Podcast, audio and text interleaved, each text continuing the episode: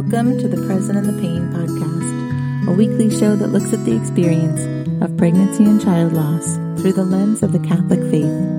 I'm your host, Eileen Tully. This is the Present in the Pain podcast, and I'm Eileen Tully, and I'm joined by my husband today for our Seventh Sorrow of St. Joseph episode. Um, but before we get into that, I just wanted to mention a few things that are coming up within my online community that I thought you might be interested in. The first one is that I am offering a free temperaments workshop uh, called Who You Are is How You Grieve. So, if you are unfamiliar with my online community, it's a free space for bereaved mothers with pregnancy loss or adult child loss or infant loss, any kind of child loss. Um, it's a free space where you can find other mothers and find support and understanding. It's also the home of my online video retreat. And uh, coming up on June 24th will be this free temperaments workshop. So there's a link there. If you join the community, there's a link to um, take a free temperaments assessment. And then you're going to bring the results of that assessment to the workshop, which is on June 24th, Saturday at 1 o'clock. And we're going to just talk about your temperament and how it affects your grieving, how uh, understanding your own personal temperament can help you ask others for help, can help you to know what you need when you're processing uh, the loss of your child. It's just so informative if you don't already know about the four temperaments. It's so informative to have that bit of information about yourself and to learn how it affects your life. So that will be coming up on Saturday, June 24th. And then on July 24th, or the week of July 24th, my next uh, online group cohort for my um, online video retreat will be starting. So anyone can start the video retreat at any time on their own. But this year, for the first time, I'm offering quarterly group retreats. So going through it as a small group uh, ends up being such a nice way to get to know other people in the community. It ends up being uh, a great way to find just support in our weekly video chats. And it uh, enables you to have a little bit of accountability for seeing the group through to completion or the course through to completion because if you're like me, sometimes you might sign up for things and not finish them. So um, we still have to take that dance class. we mentioned we signed up for a dance class together and we never took it. But anyway, sometimes we sign up for things and we don't finish them. But I really think that the people who sign up to do the retreat as a small group tend to get the most out of it because they find friendships and meet other people to go through the retreat with and to discuss the lessons with. So that is starting on the week of July 24th. But all of this can be found on my website, eileentully.com, and there's information in the show notes about how to join the community page. So, with that said, let's get started on our seventh sorrow, which is. Uh, pardon me, I want to give you the official title. Uh, and um, Eileen cited uh, again the book that we've uh, been doing all the Seven Sorrows on, but I just wanted to point out it's uh, by Deacon Greg Kandra, and I think he's in the uh, Archdiocese of New York. But um, the seventh sorrow, Joseph searches for the lost Jesus. So um, we finally made it. For those of you who have hung in uh, this far and made it to the seventh sorrow, um, God bless you and thank you for your patience. But um, I think this is going to be a good one. Yeah. So um, this is also not not all of these have been, but this sorrow is one that was also one of the seven swords of sorrow for um, Our Lady of Sorrows, also for Blessed Mother. So um, the story is that uh, the family, the Holy Family, had been in Jerusalem for what a feast or yeah, I think it was for feast a feast. Okay, and they were returning back to Nazareth, but it was in the trip home that they realized that Jesus wasn't with them. So it says that they had traveled for a day and then they looked among all of the people. Um, what's the verse citing for this? It's Luke chapter 2, verses 41 to 52. So Mary and Joseph realize that Jesus is not in the caravan with them that's traveling back from Jerusalem, and they sort of panic and realize that they have to go back to Jerusalem and try to find him. And they search for three days total and find him in the temple teaching and just wowing the priests and the the um, scribes. scribes who were there. Right. So, um, what do we learn about this one? Well, I, I think, um, I, I, guess one perspective uh, that strikes me is that um, there are miracles upon miracles uh, associated with the life of Jesus, right?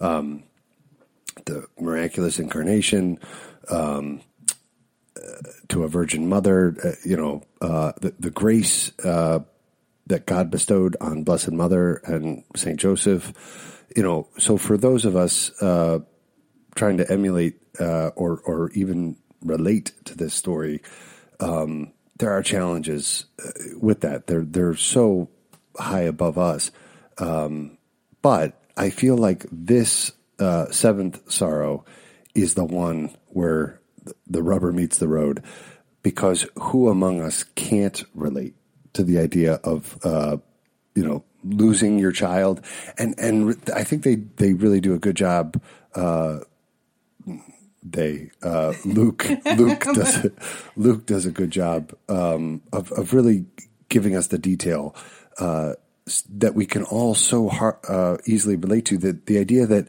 um, as they travel in this caravan uh, for the feast of the Passover, which is um, you know something they do annually, like it becomes routine. Like they're all together, they're in the caravan.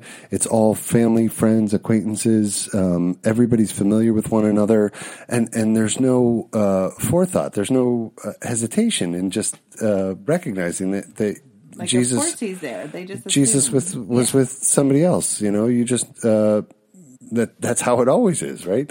Um, and then uh, the the familiarity and the uh, you know idea that they're just uh, taking his his well being for granted to uh, the blood stopping uh, panic of of realizing that he's not there, he's not with them, he's not uh, with the cousins, he's not um, you know in the, the familiar place that they always expect him to be. And you know, the, um, Deacon Kandra writes uh, as he begins meditating on on what might have been going through their minds. Um, how can this be? Mary's eyes were pleading, desperate, then frightened. Her voice was choked with worry.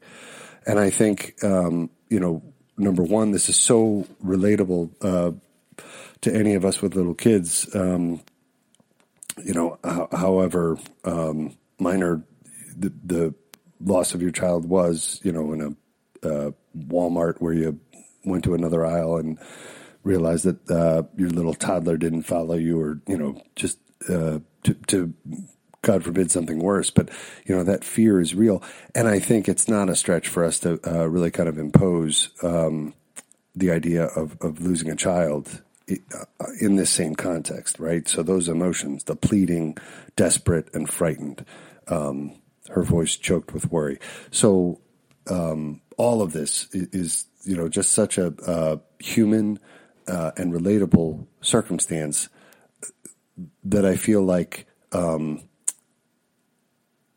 it's it's God showing us that uh, they didn't have it easy either, right? So so in spite of the miracles, in spite of um, what you think were all the graces and blessings uh, that would have been associated with the Holy Family, this was, you know, pretty major and a pretty serious fear.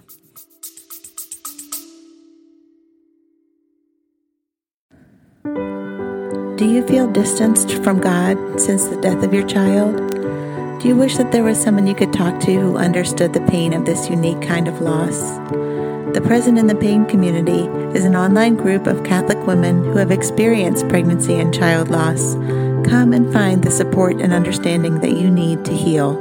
Visit eileentully.com and click on Community.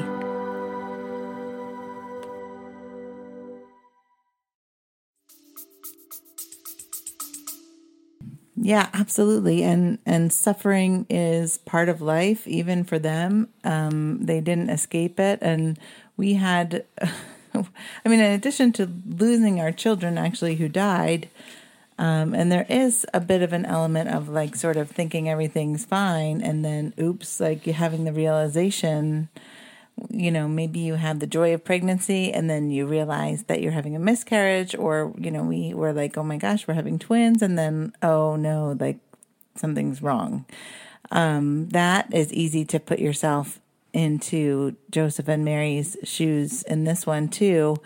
Um, and but we also had just like Patrick said, like not only like the toddler in the Walmart, like at the next aisle, but we were at an amusement park one time, and our one son sort of took off one way and we went another way and we didn't realize that he wasn't with us. So there was indeed that panic of what what could have happened, like where could he be?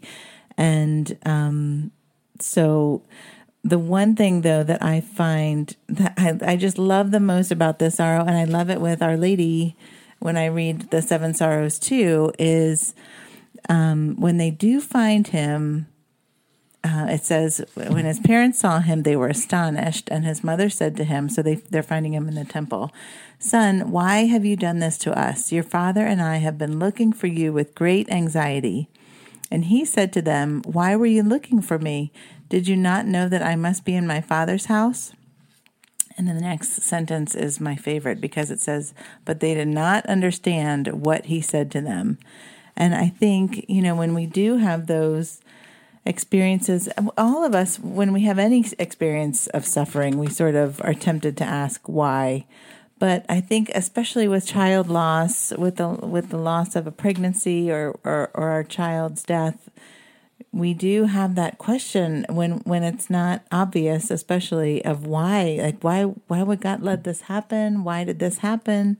Um, there's just so many unanswered questions that remain that are so hard to wrestle with. And I know, you know, ideally someday we will have all the answers that we're looking for when we get to heaven and we meet God face to face and we think, like, I can't wait to ask him, why did this happen? But I love that even the Holy Family, just Mary and Joseph, the parents of Jesus, are left with these why questions. And even when they ask them of Jesus and get an answer from him, it still doesn't put put put them at rest. Like it's still they're still confused. They still don't understand. And I find that to be one of the most relatable things in this story. Right. And and uh, really to sum all that up, um, again, this is uh, kind of a meditation that uh, Deacon Kandra uh, is writing here. But he says, uh, of all the sorrows Joseph knew in his life, this must have been the one one of the most upsetting. His son was vulnerable, alone, completely separated from those he trusted and the parents who cared for him. After all they had been through, all the journeys they had undertaken, trusting completely in God's will, was this how it was all going to end? Mm. So, like, um, I can relate to this in the sense that, uh, you know, there's no uh, end to, to praying. There's no end to uh, storming the heavens to pray for your uh, child who's dying, and and uh, you know the the desperate plea uh, th- that God would spare your child, and then in in spite of all of that, ch- your child has died. Like I. I um, yeah, I, I think Eileen's used the term like numb. Uh, that's the only response that that I can recall. Like you, you, it's just an impossibility. There's just a, a, disconnect with reality. Like, how could this possibly have been the outcome, uh, in spite of all of my efforts, uh, all of my par- prayers and pleadings for something to the contrary? Um, but yet, still, you you um, you recognize that God has a purpose to it.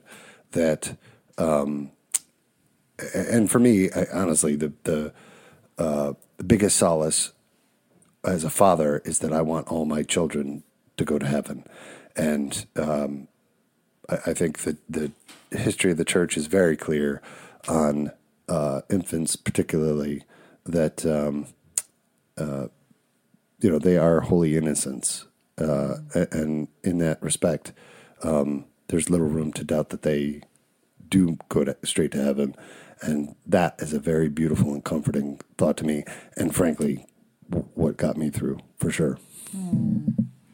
Yeah, that is so helpful, but um, yeah, I just think this this sorrow is definitely one of the most relatable ones, and and it reminds us that well, it makes me think about two things. The first is that we are called to hold um, hold loosely to the things that God gives us, right? We, we we need to have a bit of a holy detachment to things, even our children, our possessions, our jobs, our money, like they could all be taken away from us uh, anytime, right? So I think I think it's healthy to have a bit of a detachment to them. Not that we're not, of course, we are attached to our children and our spouse, and we love them, but it's healthy and holy to have a recognition that really ultimately they're God's, and he is it's his will that that is what we are resigned to. And that's the second thing that I was going to say is just that that resignation to God's will is so hard to do but ultimately it is just trusting that he uses all things for our good right? That He loves us, that He knows what's best for us and wants what's best for us, that He says, I know the plans I have for you, they're to prosper you and not to harm you. And so, if we do experience the loss of some of those things and we do feel like how could it is this is how it's going to end like how could it all end like this um, we do we are able to say but I know that you're good and I trust that you have a plan and I trust that even in spite of this loss, um, you you're my father and you love me and you love them and you want what's best for for me and for them. And, and I would say that that um, that was certainly the result of um, our experience with the death of our daughters, uh, Bridget and Fiona that um, I did feel my my faith ultimately was strengthened because of it, um, and uh, my heart goes out to those couples who um, whose marriages suffer in the face of uh, tragedy. Um, thanks be to God, like I experienced the opposite. I just felt um, uh, intensely more um, bound to, to Eileen that, you know, she and I really pulled each other through this. Um, and and that was a gift of faith as a result of the experience. So um, I pray all of you can find something similar. Uh, but I have to believe that it's there for the asking too.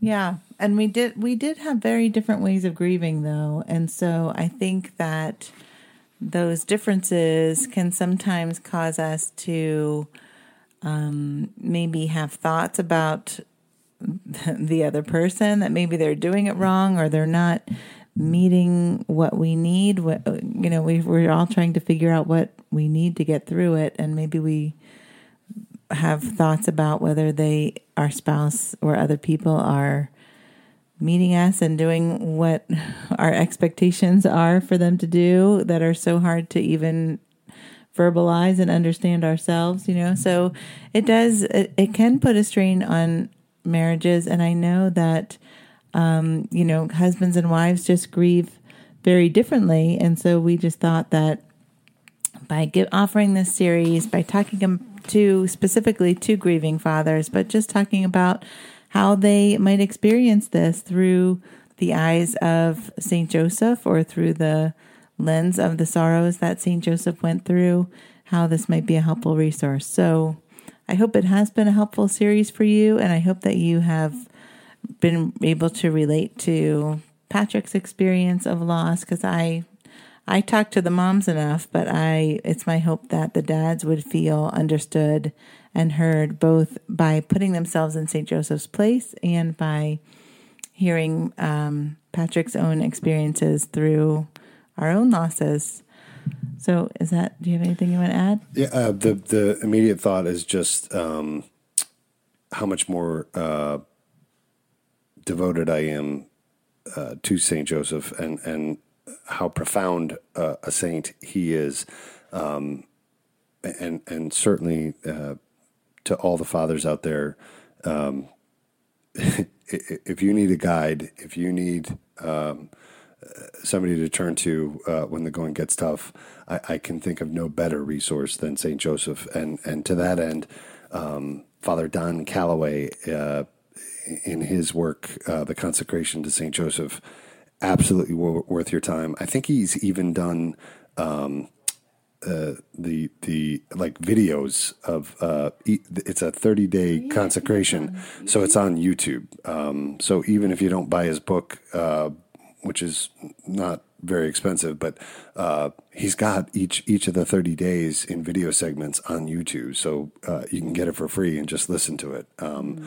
brilliant yeah, beautiful so and I, I, promise you um, if you're in need uh, of help in your life, uh, certainly facing a, a, tragedy of a child loss, uh, or, or, just um, trying to be the best husband and father that you can, St. Joseph is there to help you. Definitely turn to him. Yeah, absolutely. So we we have really loved that consecration, and um, we're we're creeping along. We're not cr- kind of on track to do it, but maybe we'll get it done before Father's Day, and then we can do it we're so close. We finished this, the Seven Sorrows here. Finally. So and close. we're on like day 28 of the consecration. I know. So, but it's a 33 day consecration. Oh. So we have. we're not quite as close as we thought. It's so hard because the kids get up in the morning when we try to do it, and we don't always get it in. But we're creeping our way along, and it doesn't matter truly when you do a consecration. You know, there's sometimes you pick a feast day to do it, but but I don't think there's ever a bad time to consecrate your life to St. Joseph and ask for his guidance and help, right? Amen. yeah, one foot in front of the other. I, and so much of that, I think, is, is um, echoed hopefully throughout this whole series that um, the, the entire process of grief is a journey, as is uh, in our faith. So um, yeah. don't, don't uh, think that you're ever have to keep up with anybody else. This is uh, a race against yourself, right? You're just trying to uh, get through it as best you can, and and I would encourage you to think about one foot in front of the other, as opposed to, um, you know, becoming this uh, amazing holy person overnight. Like, um, turn to Him, turn to our Lord. Uh, certainly, Blessed Mother, and and uh, now wonderful Saint Joseph, and they'll get you there. Amen. Okay. Um, one more thing I just wanted to mention before we sign off is that I have a um, community meetup happening next Thursday, the 15th, in the community. We do these periodically. They're just an informal get together um, for all of the women in the group to get to know one another better. And so that brings our Seven Sorrows series to a close. That's a lot of S's. But it has been truly a blessing for us to go through this book together and to talk about these sorrows and reflect on them ourselves. And we both pray that it's been a blessing for you too. So uh, thank you so much for tuning in. We'll see you next time. We're praying for you.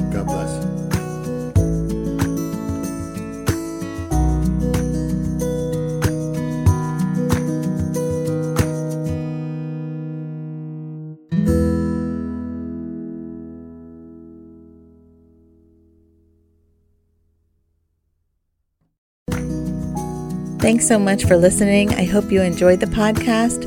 If you did, please consider hitting subscribe and leaving a review so that other people are better able to find it. Also, if you're interested in becoming a supporter of the show in any amount, it would be helpful for maintaining the podcast hosting and production costs. Thanks for prayerfully considering that.